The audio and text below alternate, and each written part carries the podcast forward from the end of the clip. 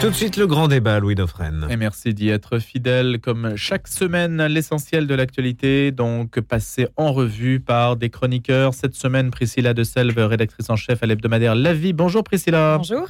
Antoine Assaf, écrivain, philosophe. Bonjour Antoine. Bonjour mon cher Louis. Et Carole Sabat, avocat. Bonjour Carole. Bonjour mon ami. Je me demande si ce n'est pas la première fois d'ailleurs qu'Antoine, vous vous retrouvez avec Carole. C'est la première fois, me semble-t-il. non, non, Non. nous sommes croisés les épées. euh, C'est voilà. un vieux de la vieille, lui. Ah oui, oui, non, non, mais je sais bien, mais sur le même plateau. Oui, oui, bien sûr. Euh, on a montré que le Liban est déjà toujours fait. uni Ah bah, écoutez, c'est bien. dans la division. C'est moi qui ne me souviens pas. Alors écoutez, il y a pas mal de sujets cette semaine. On va peut-être commencer par la santé du pape, puisqu'il y a une sorte de, de, de frayeur qui est passée au-dessus euh, de la coupole euh, de la basilique Saint-Pierre. Le pape hospitalisé en urgence. Alors c'est vrai que pour tous les médias euh, qui sont tenus de faire écho de l'actualité, eh bien, euh, nous sommes concernés au premier chef pour savoir comment les choses vont évoluer, en particulier ce week-end. Alors semble-t-il, il va mieux. Vous avez des infos d'ailleurs, Priscilla À la vie, dites-nous comment vous faites et comment vous organisez. d'avoir des informations sur la santé du pape. euh, Le, non, communi- le Vatican communique peu. Le Vatican en communique peu, et puis le pape François lui-même n'aime pas beaucoup parler de sa santé. Il considère que c'est une affaire privée. Donc, euh, je sais ce qu'on sait, c'est-à-dire qu'il va beaucoup mieux. Il a passé une bonne nuit, il a repris un petit peu le, le travail, il souffre d'une bronchite infectieuse. Euh, voilà, Et c'est très, très, très. Une bronchite infectieuse pour quelqu'un qui a la moitié 86 ans, d'un d'un poumon, non? et qui a, qui, à qui il manque un lobe depuis un certain nombre d'années. Oui, le pape n'est pas en, en excellente santé. L'inquiétude est réelle au, au Vatican.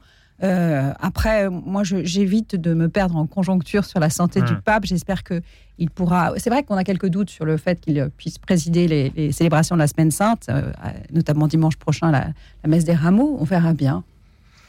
Il a déjà eu des hum, épreuves pendant le Covid, parce que l'image peut-être qui va rester, euh, l'une des plus célèbres, c'est celle euh, du pape François tout seul, euh, Devant tout le monde. tout seul Sur la place Saint-Pierre. Sur la place Saint-Pierre, il y a, y cette forme de solitude hein, du Ex- oui, pontife. Mais hein. ce qui est une réalité. Quand on est à ce sommet de, de pouvoir, on est, on est seul. Donc on va voir comment les choses évoluent, s'il est là dimanche, et puis bien sûr s'il est là pour la Semaine Sainte. Carole Sabat. Ben, en, en fait, ce qui est compliqué, c'est qu'il est en même temps chef d'État et chef d'Église. Donc, chef d'État, ça veut dire en fait euh, obligation de transparence sur sa santé. Il ne faut pas oublier qu'en France, c'était juste après l'épisode en fait de Mitterrand, avec le cancer de Mitterrand, qu'on a commencé par la suite à avoir en fait des, des bulletins euh, de santé sur les présidents de la République ou les premiers ministres. Avant, la transparence n'était pas de. Et aussi euh, au Vatican, jusqu'à Jean-Paul II, la règle était les papes mouraient en silence. Donc on savait pas. On savait qu'il était euh, malade juste au moment où il mourait. Il y a une phrase qui circule au Vatican, je l'ai citée tout à l'heure à Louis, je la trouve très, très juste. Il dit le, la, santé du pape est toujours bonne jusqu'à sa mort et même après. Jusqu'à ouais, bah, tout à fait. Bah, Il y a une autre santé après en fait qui s'annonce. Mais ce que je veux dire, c'est que quelque part depuis Jean-Paul II, il y a une forme de transparence qui est mise en place. On se souvient très bien en fait comment il a été transporté à cette fameuse clinique Gemelli qui est devenue, euh, selon les termes de Jean-Paul II, Vatican III. Il a tellement reçu de gens en fait sur son lit de mort. C'était la première fois qu'on voyait un pape euh, en pyjama. Euh, et donc, euh, il y a une règle de transparence, mais jusqu'où on peut aller dans la transparence? Ça, c'est une vraie question. Alors, est-ce qu'il y a, il y a un dispositif qui concerne en fait la santé du pape pour son, le suivi tous les jours? Il y a un médecin qui lui est affecté. Euh, dans la vie, on raconte en fait, euh, le conte raconte comment en fait, au moment de la mort de Jean-Paul Ier, euh, il n'y avait pas de médecin de garde en fait encore qui était affecté parce que le médecin de, vacances. de Paul, non, le, le médecin de Paul VI était parti avec Paul VI en fait, et l'autre était tardé à venir, et donc ça a fait, ça a alimenté beaucoup les thèses un peu sur le, le complot et sa, sa mort de Jean-Paul Ier en fait. Communiquer, c'est aussi cela, c'est pour éviter les spéculations. Absolument, tout à fait. Les spéculations, puis les autres, les autres aspects. Mais in fine, il y a, euh, on le verra comme dans la question en fait de la fin de vie, la question, euh, le maître de la vie, c'est pas nous. hein. Le maître de la vie, c'est Dieu. hein. Heureusement. L'équipe médicale est quand même euh, donne des communiqués assez précis. hein, Elle s'est voulu rassurante sur la santé du pape, affirmant que le traitement antibiotique par perfusion produisait les effets escomptés, etc. Donc aujourd'hui, on, est obligé de donner de l'information euh, Ouais. pour rassurer l'opinion, ou du moins euh, indiquer aussi aux journalistes euh, la manière dont ils doivent s'organiser. Antoine Assaf sur ce point. Oui, là, je viens de passer une semaine au Vatican. C'est enfer, paradis. Le purgatoire, on le laisse à Dante là-bas. Tellement c'est impossible. C'est Matteo Bruni là qui vient de faire. Qu'est-ce que vous voulez dire? Celui qui communique pour le pape, il a les informations. On a l'impression qu'il a été formé avec Staline, avec l'Union soviétique. Cette histoire de communiquer sur les maladies des hommes, alors que le grand Pascal nous a laissé une phrase extraordinaire. Lui qui a toujours refusé les médecins, il souffrait, mais il faisait souffrir sa sœur aussi. Il y a un livre qui s'appelle Les grands, ces grands malades qui nous gouvernent, qui est Oui, sorti à l'époque. Tu vois. Carole, il me coupe la parole, c'est un Libanais. et après, Matteo Bruni, euh, Pascal a dit une phrase que le pape doit méditer, parce qu'il veut béatifier Pascal, hein, le père jésuite. Il dit Pascal mérite d'être béatifié. Il a dit la maladie, c'est l'état naturel du chrétien. C'est-à-dire, elle reflète chez lui le péché originel. Et comme le péché originel est le fondement de tout ce qui se passe après, donc communiquer sur la santé des papes, ou bien on rappelle cet état naturel et le péché Oui. originel, autrement on, autrement on est dans le soviétisme, dans les bureaux de Staline jusqu'à la fin de sa vie. On le retrouve par terre, euh, euh, couvert de sa saleté, avec un médecin, pardon, j'ai touché le micro, d'origine juive qui l'inquiétait beaucoup et pour certains qui l'a empoisonné. Alors, il y a quand même des infos, je ne sais pas si vous voulez commenter ça euh, rapidement sur le, Vatican, ce qui s'est passé au Saint-Siège. hein. Le membre le plus influent de l'organisme du Vatican chargé de la lutte contre la pédocriminalité dans l'Église a démissionné. Avec fracas, il a relancé le débat sur l'efficacité de cette instance euh, créée en 2014. Donc c'est quand même un point peut-être euh, important. hein. Le père Zollner, le père Hans Zollner, avait demandé, a demandé à être relevé de, de ses fonctions. Et hum, l'autre point, c'est la modification du droit canonique en matière de lutte contre les agressions sexuelles dans l'Église, en étendant la responsabilité pénale aux laïcs dirigeants des associations reconnues par le Saint-Siège. Ça, ça date du 25 mars, mais ce sont des, des informations qui des disent évolutions quelque chose du contexte. hein. Mais en France, on est en train, le tribunal pénal, en fait, qui a été institué aussi par l'Église catholique, les, la transformation de la conférence des évêques de France, qui est en train d'être décidée aujourd'hui, euh, toutes ces questions-là sont en train de bousculer. Moi, je trouve que l'Église est sous tension et on peut pas réformer sous tension. Je pense, en fait, quelque part, euh, il faut plus de recul pour réformer. En fait, il faut réformer. Je ne sais pas si le terme est bien adéquat euh, pour parler de l'Église catholique euh, réformée. Euh, et donc, je pense en fait sur toutes ces questions-là, se mettre l'Église sous la pression. Aujourd'hui, en fait, on en parlera peut-être tout à l'heure. Il y a deux pressions qui sont mises en fait sur l'Église euh, d'ici bas, disons. Il y a la question en fait des finances qui est en train de se détériorer d'une manière très très rapide. Et la question en fait de la conférence des évêques de France était très claire. Et même on s'oriente vers un plan social peut-être en fait de, la conférence. Et deux, la question, euh, je dirais, de la pression euh, un peu sur ces questions-là de- de- d'abus sexuels. Comment réformer l'Église de telle manière à ce qu'elle puisse être, je dirais, plus, plus agile, plus alerte sur ces questions-là. Euh, et ça, ça pose une vraie question, à mon avis. Quelle est la frontière? Et comme la démission de ce, de ce prêtre, peut-être au Vatican, révèle autre chose, parce que Jésuite, hein, comme le Ouais, François. il y a une- il a été reconnu ouais. dans ce il y a une ligne, une ligne de frontière, à mon avis, qui est très euh, ténue, euh, mais qui est- est-ce que est-ce qu'on est dans la justice du monde ou dans la justice en fait de l'Église? Et jusqu'où peut aller la justice de l'Église Je dirais dans une forme d'omerta, dans une forme en fait de, de droit pénal canonique spécial? Qui prend en considération un certain nombre de- de- d'éléments qui sont ecclésiologiques.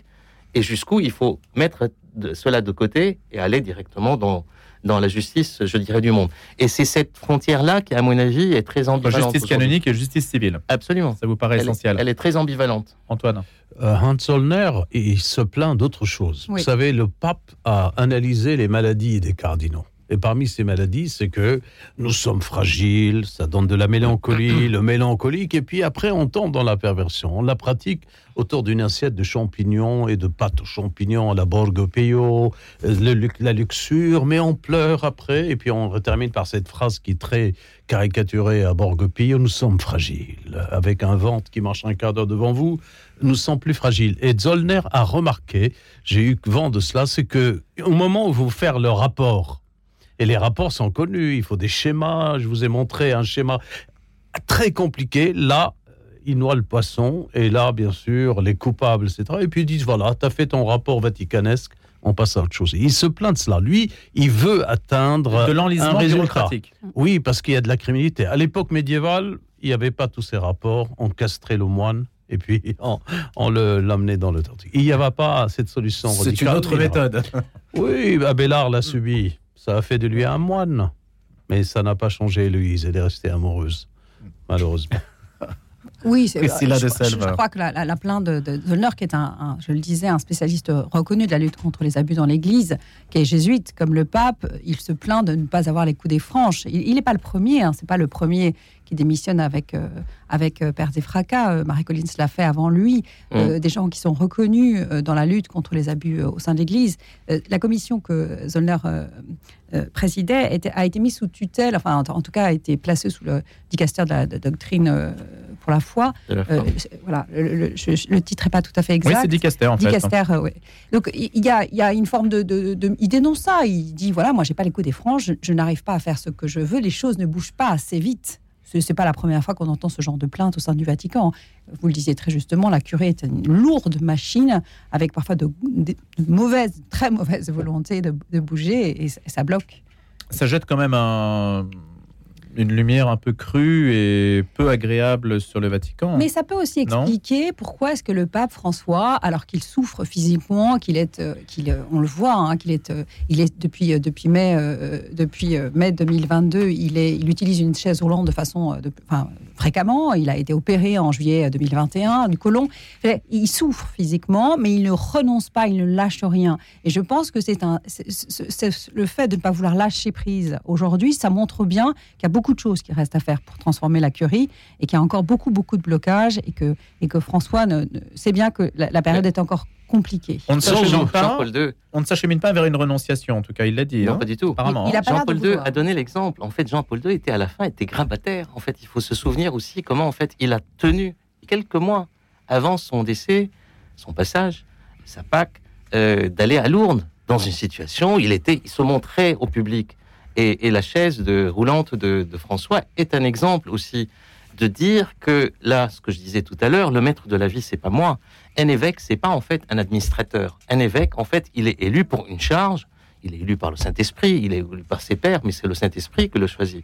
Donc il y a une forme d'ecclésiologie aussi, d'aller jusqu'au bout de la vie. Oui, mais Benoît XVI a montré qu'on pouvait aussi renoncer. Absolument, mais ça c'est ça c'est un peu la question qui, que, que Benoît XVI un peu a posée. Peut-être après on verra, parce qu'il y a beaucoup de sous-entendus aussi sur la renonciation de, de Benoît XVI, et il y a des choses qui sont non dites. Qu'est-ce que ça veut dire. Ben, Ça veut dire qu'il y a peut-être un contexte qui l'a obligé quelque part à partir. Non, mais j'étais Euh, là-bas, Carole. J'étais dans les archives et pendant la démission, on a rencontré beaucoup des cardinaux. On en a discuté, je vous assure, avec beaucoup d'entre eux. Il y a un cardinal qui était très proche de lui, je le citerai pas parce que ici, il a dit cette phrase que je citerai dans mon livre si je rapporte encore le, euh, la chose. Il a dit c'est la seule erreur qu'a commise Benoît XVI pour nous. Il n'a jamais commis d'erreur, cet homme. La renonciation. Voilà. Il nous lâche et il y aura une responsabilité historique. Sinon, pour les rapports, vous savez, les jésuites pratiquent la casuistique, c'est-à-dire dans ces rapports, il faut prendre chaque cas, ce qui correspond psychologiquement, quelle maladie qui crée la pédocriminalité. C'est effrayant. Mais le pape a résolu cette question c'est par une effrayant, phrase. c'est trop je, je termine, je termine non, ma phrase. euh, une seconde, Carole. m'a coupé aussi. Non, mais c'est la mienne déjà, c'est pas la vôtre. Oh non, tu m'avais coupé. En plus, on a, Il y a on une guerre a, intra-libanaise là. Oui, c'est pas On nouveau. comprend pourquoi ils sont entrés en guerre en 75. non, non, mais je, je termine ma phrase, Non, Carole. en fait sa parole. Et plus c'est moi. Bon, alors, je sais pas, entendez-vous alors euh, Non, mais il faut, il faut j'arbitre, que le alors, débat, lui, Bon. il faut que le débat soit pas jésuite, mais et termine par une phrase. Zollner, n'oublie pas que Pape a dit cette phrase. Justement, si vous voulez que je résolve tous les problèmes de la curie romaine, c'est comme si vous me demandiez de nettoyer les pyramides d'Égypte avec une brosse à dents. Carole reprend le travail. C'est une très belle image que je reprends à mon compte. Elle est terriblement polémique, c'est tout. C'est Euh, impossible. non, ce que je veux dire, c'est que l'exemple qu'a donné euh, Jean-Paul II, c'est un, c'est pas uniquement un exemple en fait de résistance pour une meilleure résilience. C'est un exemple ecclésiologique. C'est une vraie ecclésiologie. La vie qui va jusqu'au bout. Et le pape n'est pas en fait ne reçoit pas une charge humaine. Il reçoit une charge divine et cette charge divine en fait la reprend quand elle décide de le reprendre, de la reprendre. Et donc quelque part aussi euh, la renonciation de Benoît XVI fait de lui un chef d'État qui démissionne à un moment donné. Moi, pour moi, en fait, en tant qu'orthodoxe, pour moi, ça me pose un problème. Parce que pour moi, en fait, un chef d'église, Qu'est-ce qui vous pose un problème De Ben, renoncer? ben, bien sûr, en fait, de renoncer. Sauf, alors, il y a des cas. Dans toutes les, dans toutes les églises, il y a des cas où le, le, on constate que le pape, en fait, le pape ou le primat d'une certaine église n'a pas la possibilité. Alors, il y a des commissions médicales qui peuvent se réunir. Il y a un synode des évêques, en fait, qui peut décider à un moment donné de lui donner, euh, en fait, la paix quelque part et de, de le décharger d'un certain nombre de choses. Mais prenez l'exemple, par exemple, aujourd'hui du patriarche Elia de, de Géorgie, qui a 97 ans, qui est pratiquement en fait grabataire comme Jean-Paul II, mais qui a la tête et le discernement spirituel qu'aucun évêque aujourd'hui de 35 ans C'est ne ce que peut dit avoir. François, on ne gouverne pas avec le genou, mais avec la tête. Absolument, absolument. Et donc, c'est c'est cette question-là qui est posée. Dans toutes les questions qui sont posées aux églises catholiques, aux églises de France, est-ce qu'on est une organisation ou une église? On réforme une organisation, mais une église, une vie. Lorsqu'on revoit, en fait, par exemple, le rapport qui a été présenté de 200 pages, euh, qui a été présenté à Lourdes actuellement, il est structuré sur trois points. L'église qui écoute, l'église qui agit et l'église qui rend compte. Est-ce que ça veut dire, à contrario, que l'église jusqu'à aujourd'hui n'écoutait pas, l'église n'agissait pas, l'église ne rendait pas compte? Voyez, donc on rentre dans des considérations de, de human resources quelque part.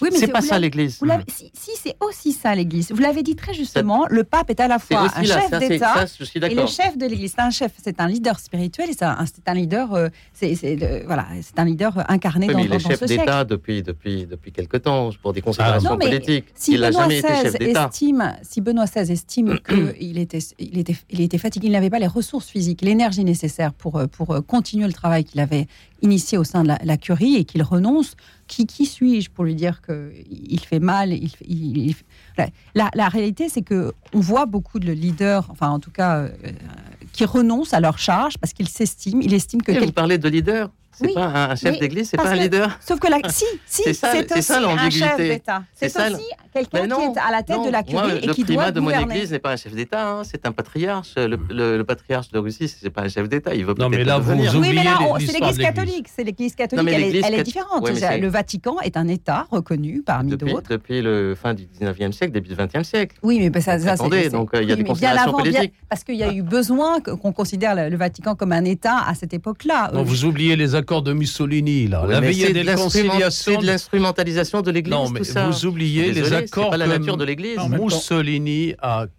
signés. D'où la Via del Conciliation qui mène Mais ça, je connais cette justement. Non, Pas mais vous allez le les connaître mieux encore si vous m'écoutez. C'est super. Parce que quand euh, vous signez ces accords, l'État a renoncé aux États pontificaux, il a renoncé à beaucoup de choses, et pour redevenir ces 45 hectares.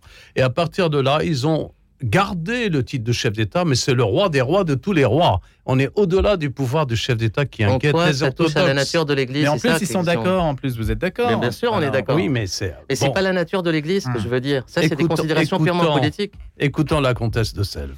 Alors, on, a- Là, je suis pas comtesse. Ça y a n'existe plus en France. Ah On va enchaîner, Ah, si pour moi ça existe. sur d'autres sujets, mais qui sont quand même liés à ce que vous dites, c'est-à-dire la question euh, de la santé du pape bah, nous amène forcément, inévitablement, à la question de la fin de vie, sur laquelle Mm. il y a eu un certain nombre de prises de parole.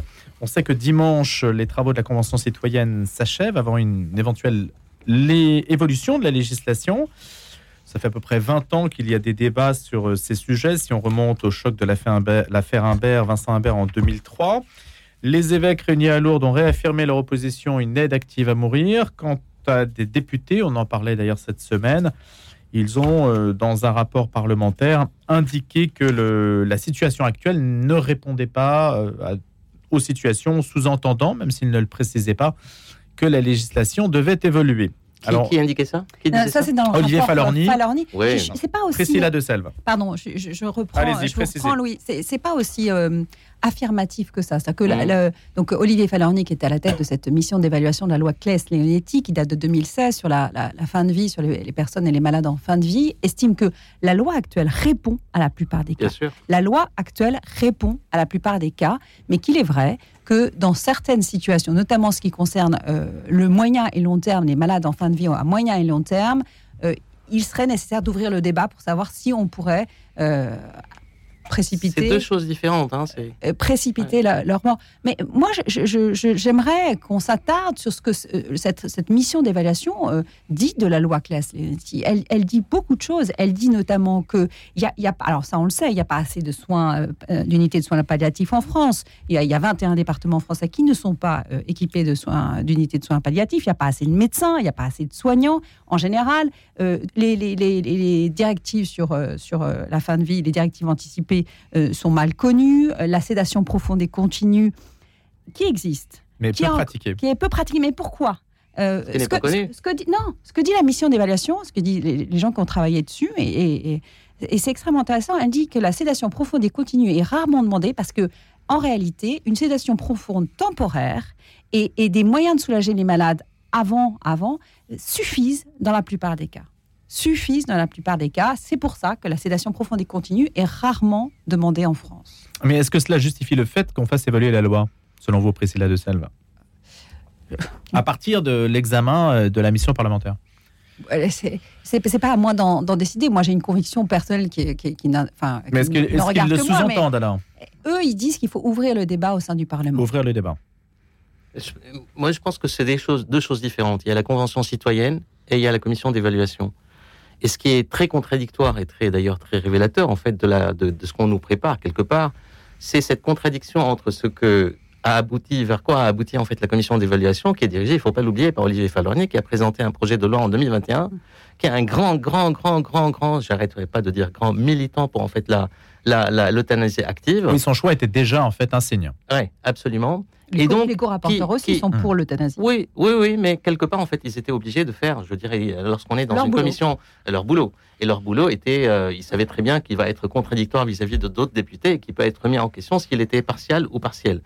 Euh, et donc là-dessus, en fait, la commission d'évaluation aboutit à une conclusion, en gros, sortie de la bouche de Falorni lui-même, que la loi actuelle, elle est peu connue, elle est mal connue, elle est mal informée, elle a été mal vendue quelque part, alors qu'elle aboutit à des équilibres de 2016, en 2005 et de 2016, qui sont des équilibres extraordinaires en termes, parce que la, la, la vraie question, c'est comment accompagner les malades qui sont en fin de vie. C'est pas de donner la mort. Aujourd'hui, c'est ça le paradigme qui est en train de changer. Il en reconnaît la solidité. on est en train, absolument. Et donc, la commission d'évaluation dit, bah, attendez, il y a une loi qui est aboutie avec des déséquilibres bioéthiques sur laquelle il y a un consensus très très large dans notre pays, avec tous les, je dirais, les consciences à la fois religieuses et non religieuses, ceux qui croient et ceux qui ne croient pas. Et il y a des dispositifs qui sont mis en place. Or, qu'est-ce qu'on constate? Il y a des carences en fait administratives, des carences financières. Les unités, comme euh, vous l'avez très bien dit, 21 départements qui, qui n'ont aucun euh, Unité de soins dispositif palliatifs. soins palliatifs. Deux tiers des malades n'ont jamais accès, ne peuvent jamais avoir accès en fait, ni à la sédation profonde, ni aux soins palliatifs. Donc ouvrir le débat, ça peut vouloir dire déjà de faire connaître Ben ce non, qui en existe. fait, les, les, C'est pas on nécessairement va- de remettre non, en cause moi je dis, dispositif. euh, je dis, alors d'un autre côté, en parallèle, on va avoir en fait les résultats le 2 avril de la commission, en fait, de la convention citoyenne, mais on a déjà le vote de la commission citoyenne, de la convention citoyenne C'est qui dit, ben, Oui, c'est ce alors, que- et ça- c'est- on c'est- dit la grande tendance aujourd'hui, ils vont adopter, on verra le 2 avril, ils vont Ce adopter vo- la ce vote a été beaucoup discuté, beaucoup remis en question, parce que la réalité, c'est que certains des votants n'étaient pas présents. Il a été fait un peu au débeauté. Il y a eu pas mal de Ça, on dysfonctionnements. peut dire beaucoup de choses sur la manière dont a fonctionné cette convention. Il y a eu pas mal de Beaucoup se sont dysfonctionnements. estimés manipulés. Oui, Ah, exactement. complètement, complètement. exactement. Je suis ça, entièrement- faut, faut pas Enti- l'oublier. entièrement d'accord avec ça, avec ce constat. Mais ce que je veux dire, c'est qu'on a aujourd'hui une commission parlementaire qui a évalué l'existence du dispositif actuel, qui dit qu'on peut encore vivre dans ce dispositif. Pas besoin en fait de le faire évoluer, il faut l'appliquer, il faut le faire connaître. Et ils ont fait des propositions, par exemple, en fait, là, c'est la responsable, la co-responsable de, de la commission de LFI, si je me trompe pas. Ouais, euh, Caroline Fiat, elle a dit, bah, moi je propose en fait qu'il y ait une filière quelque part de, de connaissance, en fait, de reconnaissance un peu Former de les cette. soignants en soins Voilà, palliatifs. Voilà, elle est une paraît- soignante, elle en fait à la base. Avec un diplôme afférent. ouais. Et donc, et on va aboutir à une décision finalement, en fait, qui va aller vers l'euthanasie. Parce que Mais on verra, on verra. On va ouvrir le débat facile. et ce n'est pas si inintéressant comme vous l'avez dit, ce qu'a dit Olivier Ferniani dans son rapport, et ça ne veut pas dire que les choses sont peut-être jouées d'avance. On verra. Antoine Assaf, euh, Carole Sabat et Priscilla de Sèvres, la suite du grand débat après les infos. Votre enfant est malade ou handicapé Le 18 avril à Paris, la Fondation OCH propose à toutes les mamans concernées, quel que soit le type de handicap, de participer à une journée dédiée pour se ressourcer sur le thème Ma vie, un jardin à cultiver. Au programme, témoignages, échanges en petits groupes, déjeuners, ateliers de réflexion et de détente. Une journée pour prendre soin de vous. Information au 06 16 67 53 60. Je répète, 06 16 67 53 60 et inscription sur le site www.och.fr. Regarde ma fenêtre, tu vois rien? Bah ici, tous ces euros qui passent à travers. Moi, si j'étais toi, j'irais à la maison de la fenêtre. Écoute. Bah j'entends rien. Exactement, isolant pour le bruit et le froid. Je consomme moins d'énergie, donc je fais des économies. Et j'ai pu bénéficier des aides de l'État. Attends, mais je suis passé de voir il y a trois jours. Tu ne les avais pas Oui, la pause se fait en une journée. N'attendez pas les beaux jours pour remplacer vos fenêtres. La Maison de la Fenêtre depuis 25 ans à votre service. Certifié Calibat RGE 01 42 11 0303. 01 42 11 03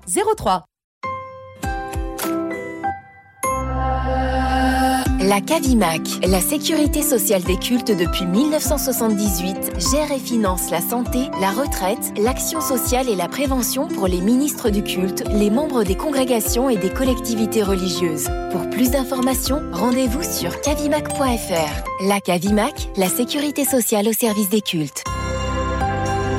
Le grand débat revient dans 3 minutes, juste après les infos de Simon Tatro à 8 heures.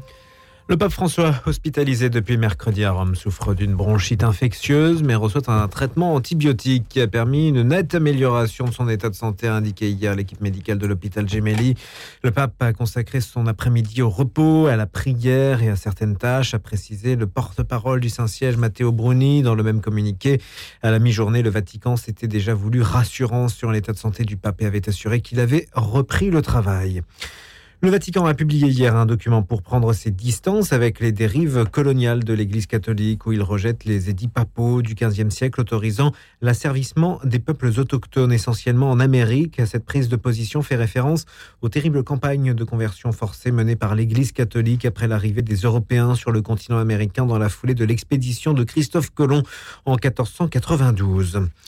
Dans le reste de l'actualité, plusieurs manifestations avaient lieu hier devant les préfectures pour soutenir les blessés et les interpeller lors de la mobilisation à Sainte-Soline.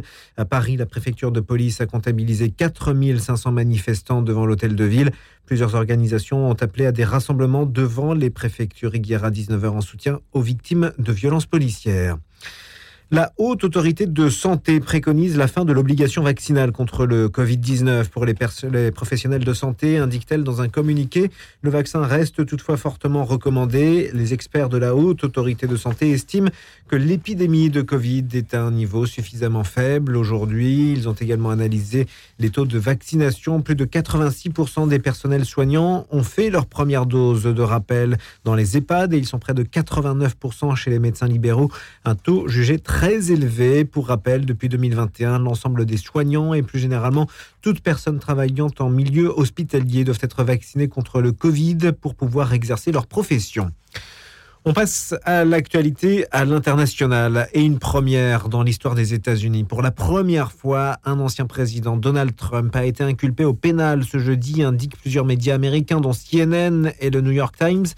Cette décision a été prise par un vote d'un grand jury, panel de citoyens au pouvoir d'enquête qui travaillent de concert avec des procureurs et votent des inculpations qui s'est réuni plusieurs fois depuis le 20 mars. Le républicain locataire de la Maison Blanche entre 2017 et 2021 va devoir répondre devant la justice de l'État de New York et son procureur pour Manhattan, Alvin Bragg, d'un versement de 130 000 dollars à l'actrice et réalisatrice de films pornographiques Stormy Daniels.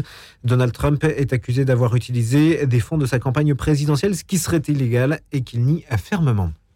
On termine avec un mot de sport et on parle de football. Le retour du championnat de France de Ligue 1 avec le début ce soir de la 29e journée. À suivre à partir de 21h Marseille qui reçoit Montpellier. Suite de cette 29e journée tout au long du week-end avec samedi Rennes-Lens et dimanche Paris-Lyon.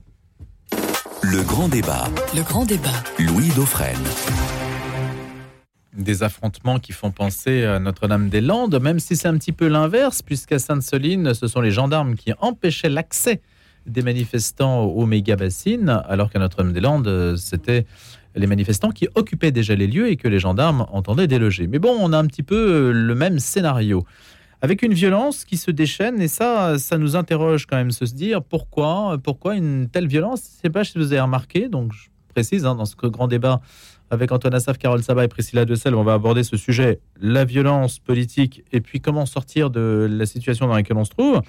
Je ne sais pas si vous avez remarqué, mais je les trouve de plus en plus organisés. Vous avez des manifestants avec des boucliers quand même. Hein. vous avez vu ça, Antoine? La manière des Danois. Hein. Ah ben, des boucliers, ça veut dire, euh, ça veut dire, euh, comme les hoplites, on va au, au, combat, à l'affrontement, vraiment. Hein. Ça change un peu la donne, non? Voilà, je signale aux auditeurs que c'était la voix de Carole, pas la mienne. Moi, je ne fais pas de liturgie orthodoxe.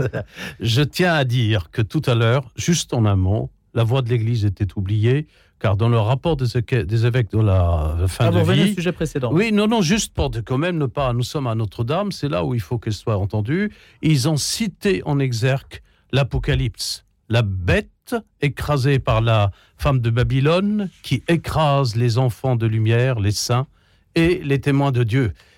Commencer un rapport avec une telle citation, c'est beaucoup de choses. De même que les évêques ont renversé la formule aide à mourir en aide à vivre. Et cela, je trouve, très grand de leur part de croire à cette théologie profonde. De Pour même, revenir- se sont-ils inquiétés du délitement du tissu social? Absolument. Et là, mon cher Carole, cher Priscilla, tu veux pas qu'on teste, tant pis. Euh, la France, la vieille France, je l'aime bien, cela. Alors, ma- ta question posée sur les violences, telles que je les ai observées, je serai court, donc je ne serai pas orthodoxe. Sur ce point, la liturgie est longue. Il c'est que euh, il y a deux, guerre, là. il y a deux France. Ah, il est a sans deux bouclier, là. Non, non, mais je, je donne la, Ah ouais, il commence par la violence. Au par- mortier, au mortier. non, non, Parole non, du non, verbe. mais c'est connu. La messe orthodoxe met trois heures, la messe catholique maronite une demi-heure. Parce qu'on veut donner aux Parce qu'il y a de la substance, mon ami. Il y a de la substance. C'est pour ça, en toute la beauté, la complexité du Liban qui est, qui est à l'antenne. Là. Ah. Non, non, c'est qu'on veut Il y a de donner. la substance. J'avais hésité à les inviter ensemble, et puis voilà, je C'est pas grave. ça fait du on, spectacle. on hein. veut donner aux chrétiens la chance de pratiquer leur foi plutôt que de la ramoner. Bon, alors, allons-y. La violence, elle prouve, tel que j'ai rencontré, il y a deux cultures en France, il y a deux peuples qui de plus en plus, d'un côté, je ne parle pas de ceux qui s'habillent en noir, qui s'attaquent euh, aux flics, il y a l'ordre et le désordre, mais il y a aussi le renversement des choses. C'est que dans la politique actuellement, il y a un désordre réel parce que la pratique de ce pouvoir est de plus en plus autoritaire, dictatoriale. Macron n'est pas de Gaulle et il ne peut pas pratiquer une telle chose et il va exacerber les Français. Du coup, de l'autre côté, il y a cette violence qui est un désordre en elle-même, mais qui a soif d'ordre. Et Vous voilà l'interprétez comme ça. L'ordre par rapport à, à quoi l'ordre en l'espèce sur, euh, sur c'est l'eau, c'est la bataille autour de l'eau. C'est la bataille autour de l'eau, la bataille écologique. La bataille, c'est que le gouvernement veut donner à ceux qui ont les vaches, l'eau, toute la possibilité, etc., en désaccord avec d'autres qui veulent être maîtres de la planète, de son énergie et ne pas croire à, à cette question politique qui maîtrise l'écologie, c'est tout. Priscilla de Selva. Juste un mot. Emmanuel Macron n'est pas un dictateur. Je pense que à l'heure où, où- où, euh, l'Ukraine se bat pour Absolument. défendre son territoire, faut, faut faire attention aux mots qu'on oui. utilise. Il a été élu, mais c'est vrai que ça, forme, ça une pra- forme de oui. dictature. C'est vrai que sa pratique du pouvoir pose de véritables questions aujourd'hui, non seulement sur ce- cette question de Sainte-Soline, mais aussi dans, la- dans le débat sur la réforme des retraites. On assiste à un pouvoir extrêmement isolé, extrêmement vertical, qui ne, qui ne prend plus le pouls de ce pays euh, et qui ne prend plus le pouls des, des- des- des niveaux intermédiaires que sont notamment les syndicats. À Sainte-Soline, on avait des gens qui étaient là pour manifester contre euh, une, une forme Interdite, manifestation interdite. oui, certes, la manifestation était interdite, mais le droit de manifester en France, s'il n'est pas inscrit dans la Constitution, est quand même un droit et un droit à respecter. On risque au pire un PV quand une manifestation est interdite. Mais là, il, il se, il, il venait manifester contre euh, cette, cette rétention d'eau à Sainte-Soline. En a 16 dans le département euh, des Deux-Sèvres qui, sont projetées, euh, qui sont soit en construction ou déjà construites. Qui ne, cette, euh, ces, ces bassins de rétention d'eau, beaucoup les contestent aujourd'hui. On dit, on, on dit aujourd'hui que, au- vu du changement climatique, au vu des réserves d'eau, euh, on sait que 80% euh, des, des- des nappes phréatiques ne sont pas remplies aujourd'hui comme elles le devraient normalement. Euh, ces, ces- rétentions d'eau sont des hérésies. Sont des hérésies Mais pourquoi? Parce que ça permet de récupérer l'eau ça, ça capte, alors ça capte l'eau de pluie durant l'hiver, période où la pluie est la plus abondante, et ça, ça puise aussi dans les nappes phréatiques. C'est une bonne solution quand tout va bien, quand l'eau est suffisa- suffisante. Or, aujourd'hui, on le sait tous, même Christophe Béchu, ministre de la Transition écologique, le souligne, il y a 10 à 40 d'eau en moins qui tombe du ciel. Euh, l'eau est un, circuit fermé. Si, vous, prenez de l'eau quelque part, d'autres en seront privés. Donc, les, les, méga-bassines sont un- une solution extrêmement contestée, mais par des gens euh, tout à fait honorables, des hydrologues, des experts en, en tout genre. Donc, il n'y a pas de. Si vous voulez, l'État défend aujourd'hui une position de, de, de l'agro-business qui devrait être remise en cause, remise au moins au, au minimum sur la table et que- c'est ce renégociée. qu'a dit Macron hier. hein. Oui, mais il le dit aujourd'hui. Il, il- il fait exactement avec Sainte-Soline, avec ce qu'on a vu, il fait exactement la même chose qu'avec la réforme retraites. Il dit Je ne bougerai pas. La réforme des retraites, c'est 64 ans, je ne bougerai pas. Et maintenant, on va discuter de sa mise en forme, de sa mise en pratique. Il fait exactement la même chose. Il s'est pointé à- au lac de Serpenton en disant, euh, Serpenson. voilà, Serpenson, oui, pardon. À Sainte-Savine, en disant, oui, oui, il aime beaucoup les saintes Oui, apparemment. Ça- ça Il n'y a que des saintes en France. oui, il y a beaucoup, beaucoup, beaucoup de ça en France. Et en disant, maintenant, on va discuter. J'ai choisi cette option-là, mais maintenant, on va discuter des modalités de mise en pratique parce que c'est une réalité. Il faut aussi qu'on qu'on économise notre eau. Et on, on a besoin de plus de sobriété. Ouais. Donc vous estimez que la méthode est contestable parce mais la que méthode on devrait discuter avant et et, contester. Bah, c'est et choisir après. Enfin, c'est quand même ça, quoi. Enfin, euh, discuter avant, c'est mieux que de taper avant, non Quand même? Ouais, la, question, la question de la violence, en fait, Carole une question qui est un peu plus, plus globale et plus générale dans le contexte actuel. Et il faut, il faut voir aussi euh, bien contextualiser un peu les choses. Euh, Sainte-Soline, c'est un épiphénomène par rapport en fait à une situation euh, de, de rapport de force qui se met en place à l'intérieur même de la société autour de la violence, de la violence politique, de la violence dans le verbe. On l'a vu à l'intérieur même de l'Assemblée, la violence du geste, la violence politique en fait dans la parole politique, avant la violence politique dans le geste euh, physique dans la rue. Aujourd'hui, on est dans une situation politique qui est un peu très compliquée, bien sûr. Tout ce qu'on a dit sur Macron a été dit déjà sur De Gaulle. Le pouvoir vertical, celui qui est isolé, celui qui, en- connaît rien de la situation du pays, qui n'a pas vu venir mai 68, qui a, qui a pris la fuite euh, trois jours à Baden-Baden en fait pour revenir après. Bah, tout ça, ça a été déjà dit. C'est la Cinquième République, il faut pas l'oublier. Le président dans la Cinquième République est un président roi. Le vrai problème aujourd'hui, c'est que la Cinquième s'est essoufflée complètement. Pas à cause de Macron. Macron peut-être rajoute, peut-être, ah, je suis le dernier des macronistes, donc je ne vais pas prendre sa défense. Mais pas à cause de lui, à cause de beaucoup de situations. Il faut pas oublier en fait le septennat qui est passé en quinquennat. Il faut pas oublier en fait le, le mélange des calendriers entre législatif et présidentiel, la dilution du politique, tous ces aspects-là, la cohabitation qui a complètement mis en fait à plat. Et aujourd'hui, la perte de vitesse de tous les partis de gouvernement. Qu'est-ce qui se passe aujourd'hui? On a à l'Assemblée nationale deux extrêmes, l'extrême gauche et l'extrême droite. Et ce que fait aujourd'hui l'extrême gauche ultra ex- extrême gauche, à l'intérieur de l'Assemblée, en dehors de l'Assemblée, nous fait oublier en fait l'extrême droite qui est très tranquille en fait dans son coin et qui attend son heure. Mais qu'est-ce qui se passe? Si vous prenez le livre par exemple de Delbecq, Éric Delbecq, qui est Les Ingouvernables, qui est extraordinaire parce qu'en fait il dit l'extrême gauche utopiste, de l'extrême gauche utopiste à l'extrême gauche violente. C'est-à-dire que la violence c'est quelque chose qui est voulu par cette e- extrême gauche ultra ultra violente. Et le fait, bien Mais sûr, à quoi ça sert en fait le cette fait, le violence fait qu'il y ait, le fait qu'il y ait des, Pardonnez des ma naïveté, députés, hein. le fait qu'il y ait des députés dans une manifestation violente, bien sûr, le droit de manifester. Moi, je suis le premier, je suis avocat et donc je suis le premier à défendre en fait le droit de manifester. Mais entre le droit de manifester, il y a des questions aussi à l'intérieur même en fait de la vie, la salubrité publique.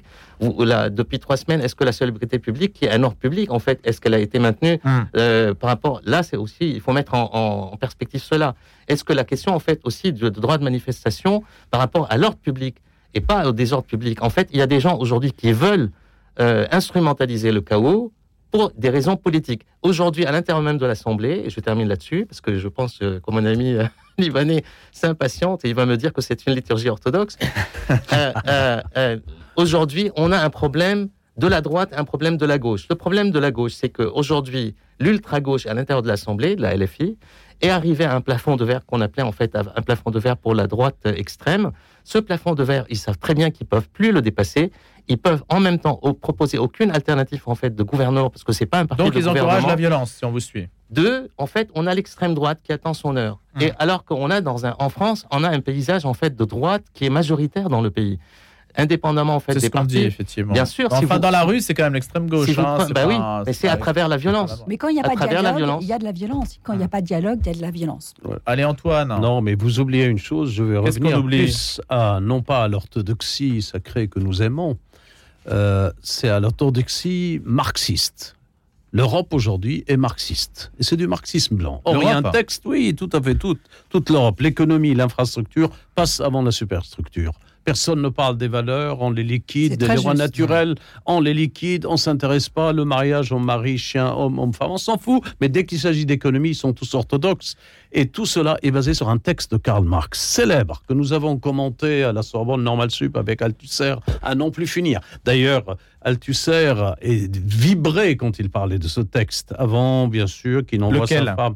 Lui, Althusser, le Non, grand mais philosophe. lequel, quel texte de Marx Le texte est le suivant, c'est que Marx dit la révolution marxiste n'est possible, n'est réalisable que par la pratique de la violence.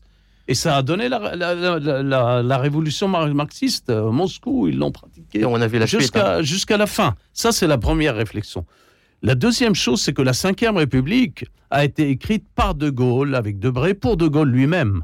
Il a tenté auprès de Franco de lui dire comment vous avez restauré le monarchie. Je pense au comte de Paris. Puis, comme tous les militaires, il a vu que le comte de Paris était très mal noté à son mur. Il dit Je ne veux pas euh, faire du roi quelqu'un qui, pour moi, paraît médiocre. Il a été jusqu'au bout. Il a même laissé une lettre que s'il m'arrive quelque chose, c'est mon fils Philippe qui me succédera. Il y avait cette âme monarchique. Du coup, aujourd'hui, nous sommes dans la caricature parce que ceux qui accèdent au pouvoir à la Ve République n'ont pas la stature ni la vision d'un De Gaulle pour accéder au pouvoir comme Napoléon a accédé par le deuxième primaire, comme son neveu a accédé par le coup d'État avant de, de- pour le Second Empire, et comme De Gaulle lui-même a accédé au pouvoir par un autre coup d'État. Oui, mais l'histoire ne produit pas des Napoléons euh, tous les quatre matins. Ce qui est- hein. pas plus mal non voilà, plus, hein. Vous voyez Quand même. Ça dépend. Priscilla. Non, mais On peut le dire pour Bonaparte, Moi, pas pour Napoléon. je- Pardon, hein, j'avoue que l'invocation systématique de- du général de Gaulle, paix à son âme, euh, euh, dès que la France va mal, me- me- me, C'est trop patriarcal. Pour non, mais vous. c'est bon, on peut peut-être passer à autre chose. Euh, on peut critiquer Macron, on n'a pas besoin d'un homme providentiel. La réalité, c'est que notre, pat- le- le- notre, notre système démocratique, vous le disiez très justement, peut-être que la Ve République arrive à, à la, à la fin de. On est à la fin d'un cycle. La Fin de vie. Fin de vie. après tout. Mais on- comme vous le disiez aussi très justement, il y a eu quatre l'euthanasier C'est ça la On va, question. on va demander à Olivier Il y a eu quatre constitutions avant elle. Peut-être qu'il faut repenser, euh, repenser sûr, une ça, nouvelle constitution. Le système français ouais. est fait ainsi. Bien Nous, on sûr. change de constitution là où les Américains euh, non, euh, non- ne changent pas, ne, ne bougent pas d'un iota euh, leur constitution, et là où les, les Israéliens, par exemple, n'ont pas de constitution. Donc nous, on en a, on a, on a cet outil. Euh, oui, peut-être qu'il il faut changer euh, la donne. Il faut repenser la façon dont on, gouverne aujourd'hui. Mais moi, je, me souviens d'une chose, c'est que le, candidat Emmanuel Macron, le soir de son élection à la fin de, enfin, pour son deuxième mandat, a dit euh, euh, votre, vote m'oblige. Il, faisait référence au fait que les Français s'étaient massivement euh, mobilisés pour voter pour lui contre Marine Le Pen. Et aujourd'hui, il avait promis. Les promesses engagent, euh, évidemment, Chirac les promesses n'engageaient que ceux qui les, que, que, que ceux qui les entendaient. Mais euh, sa promesse aujourd'hui, c'était de, c'était de gouverner autrement. Qu'a-t-il fait de sa promesse Qu'a-t-il fait de sa promesse Moi, je, juste, ah, je vais vous laisser la parole parce que j'ai l'impression de mobiliser un petit peu ça. Moi, je, non. je n'ai pas cet art de, de- de mes amis euh, libanais, mais juste, euh, je ne sais pas si vous connaissez Michel Crozier, qui est un Mhm. sociologue, Oui. qui en 95 avait théorisé dans la crise de l'intelligence et c'est sur l'impuissance des élites à se transformer cette responsabilité des dirigeants euh, de cette élite. Il disait les élites ne savent pas écouter parce qu'elles ont été formées à tout savoir, donc à ne pas écouter. Or, dans un monde en perpétuel changement, en innovation permanente, si vous n'écoutez pas, vous êtes mort. Macron n'écoute pas, le gouvernement Mais, mais aujourd'hui. ça, encore une fois, je ne vais pas prendre la défense en fait de Macron. Mais quand vous voyez la crise du syndicalisme en France, en fait, qui n'a pas bougé d'un iota depuis les années 60, et encore plus, quand vous voyez par exemple comment en fait euh, On attend le nom euh, du Martinez été- successeur de bah, ça Philippe sera pas une successeur parce que ce sera pas là en fait celle de femme. bah, oui mais ce sera pas en fait On attend la- la fumée rouge. ça sera pas la candidate de Martinez parce qu'il a été chahuté. Quand vous voyez comment Laurent Berger a été mis en minorité parce qu'il voulait discuter avec le gouvernement avant, quand vous dites il n'y a pas de dialogue, ce qu'a dit le président, il avait raison en le disant. Il n'y avait pas d'alternative parce que les crises du syndicalisme en France existent. Quand vous comparez le syndicalisme en France par rapport au syndicalisme en fait allemand, ça n'a rien à voir. C'est un syndicalisme participatif. Ils ont toujours été dans la, dans la On négociation. ne peut pas attribuer Dans la au chef de l'État Bah oui, la seule bah oui. responsabilité du blocage de la C'est trop situation. facile, c'est trop facile. Aujourd'hui, moi, je conteste peut-être la réforme en fait de la, de, parce qu'elle est très mal présentée. Mais pour revenir à l'essentiel, à mon avis, le choix de Macron de d'Elisabeth Borne, même si elle fait un travail remarquable comme femme, c'est une femme qui a beaucoup de flep, qui a beaucoup de de, de puissance, je dirais, en tant que telle, mais c'était pas la personne indiquée pour justement représenter cette nouvelle politique. Or, on n'a pas la logique de la coalition. En Allemagne, on a la logique, la culture de la coalition, parce qu'en fait, le système politique est différent. En France, on a la logique top-down. C'est là le pouvoir Je- vertical. Le syndicalisme là- allemand est aussi en crise aujourd'hui. Il y a Mais des sûr, grèves tout le comme on monde n'a jamais connues bien sûr, euh, Il y a des grèves en. Allemagne. alors, Bien sûr, mais, mais, mais ça, ils ont 10 ans d'écart en fait d'évolution par rapport à nous. Et aujourd'hui, on n'a pas de syndicat en France qui représente 5%, mais qui bloque les rues. Mais qu'est-ce qu'ils représentent in fine? Il y a Il beaucoup de gens en dehors de ce syndicalisme qui ne veulent pas de, ce- de cette façon de faire. Karl Marx est né en Allemagne, mais Ouais. c'est en France. mais mais Il il, se. Et en il se- Russie qui s'est manifesté. il s'est sousselé la gueule à Bruxelles et puis il avait euh, d'autres débauche qui lui permettait d'écrire son Capital, qui est un texte parfaitement débauché, mais qui a séduit l'Europe. Il y a une remarque à faire sur le peuple français. La première vient de Victor Hugo dans ses châtiments. Et il dit, il n'y a pas de France de droite, de gauche, etc. Il y a la France d'en haut et la France d'en bas.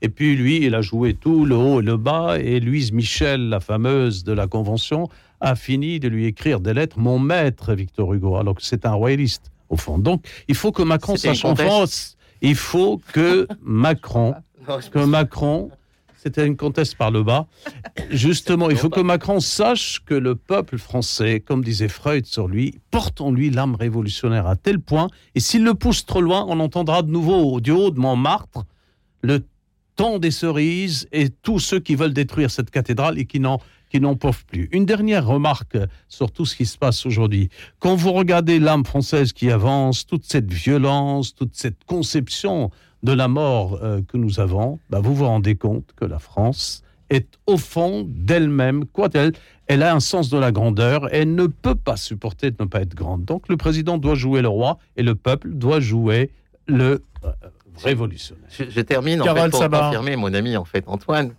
Euh, je vais pas faire une liturgie orthodoxe. On est d'accord, on a toujours été d'accord. Euh, mais ce que je veux dire, c'est que la France en fait n'est pas seulement en fait une grandeur, c'est aussi une ambivalence. C'est-à-dire c'est le je t'aime moi non plus. Et il y a une célèbre formule qui dit on aime les Français aiment tellement leur roi qu'ils veulent lui couper la tête. Et donc on est dans cette situation où on aime à la fois le pouvoir royaliste. C'est pour ça la Ve République a très très bien marché parce que c'est l'installation d'une forme de monarchie constitutionnelle sans pour autant en fait qu'il y ait un contrepoids au président. Et le, le Parlement devait secréter des majorités très grandes qui permettent au président roi de pouvoir gouverner. Or, aujourd'hui, le, le président Macron n'a qu'une petite majorité relative. C'est ça le vrai problème. Est-ce que les LR représentent encore une force de proposition Pas du tout. Pas Quelque du chose? A- la vraie question qui va venir, c'est l'union de la droite. Ça va être reposé de nouveau, en fait, cette vraie question. C'était une grande clarification de ce qu'est la droite en France. Parce qu'elle est majoritaire dans les chiffres.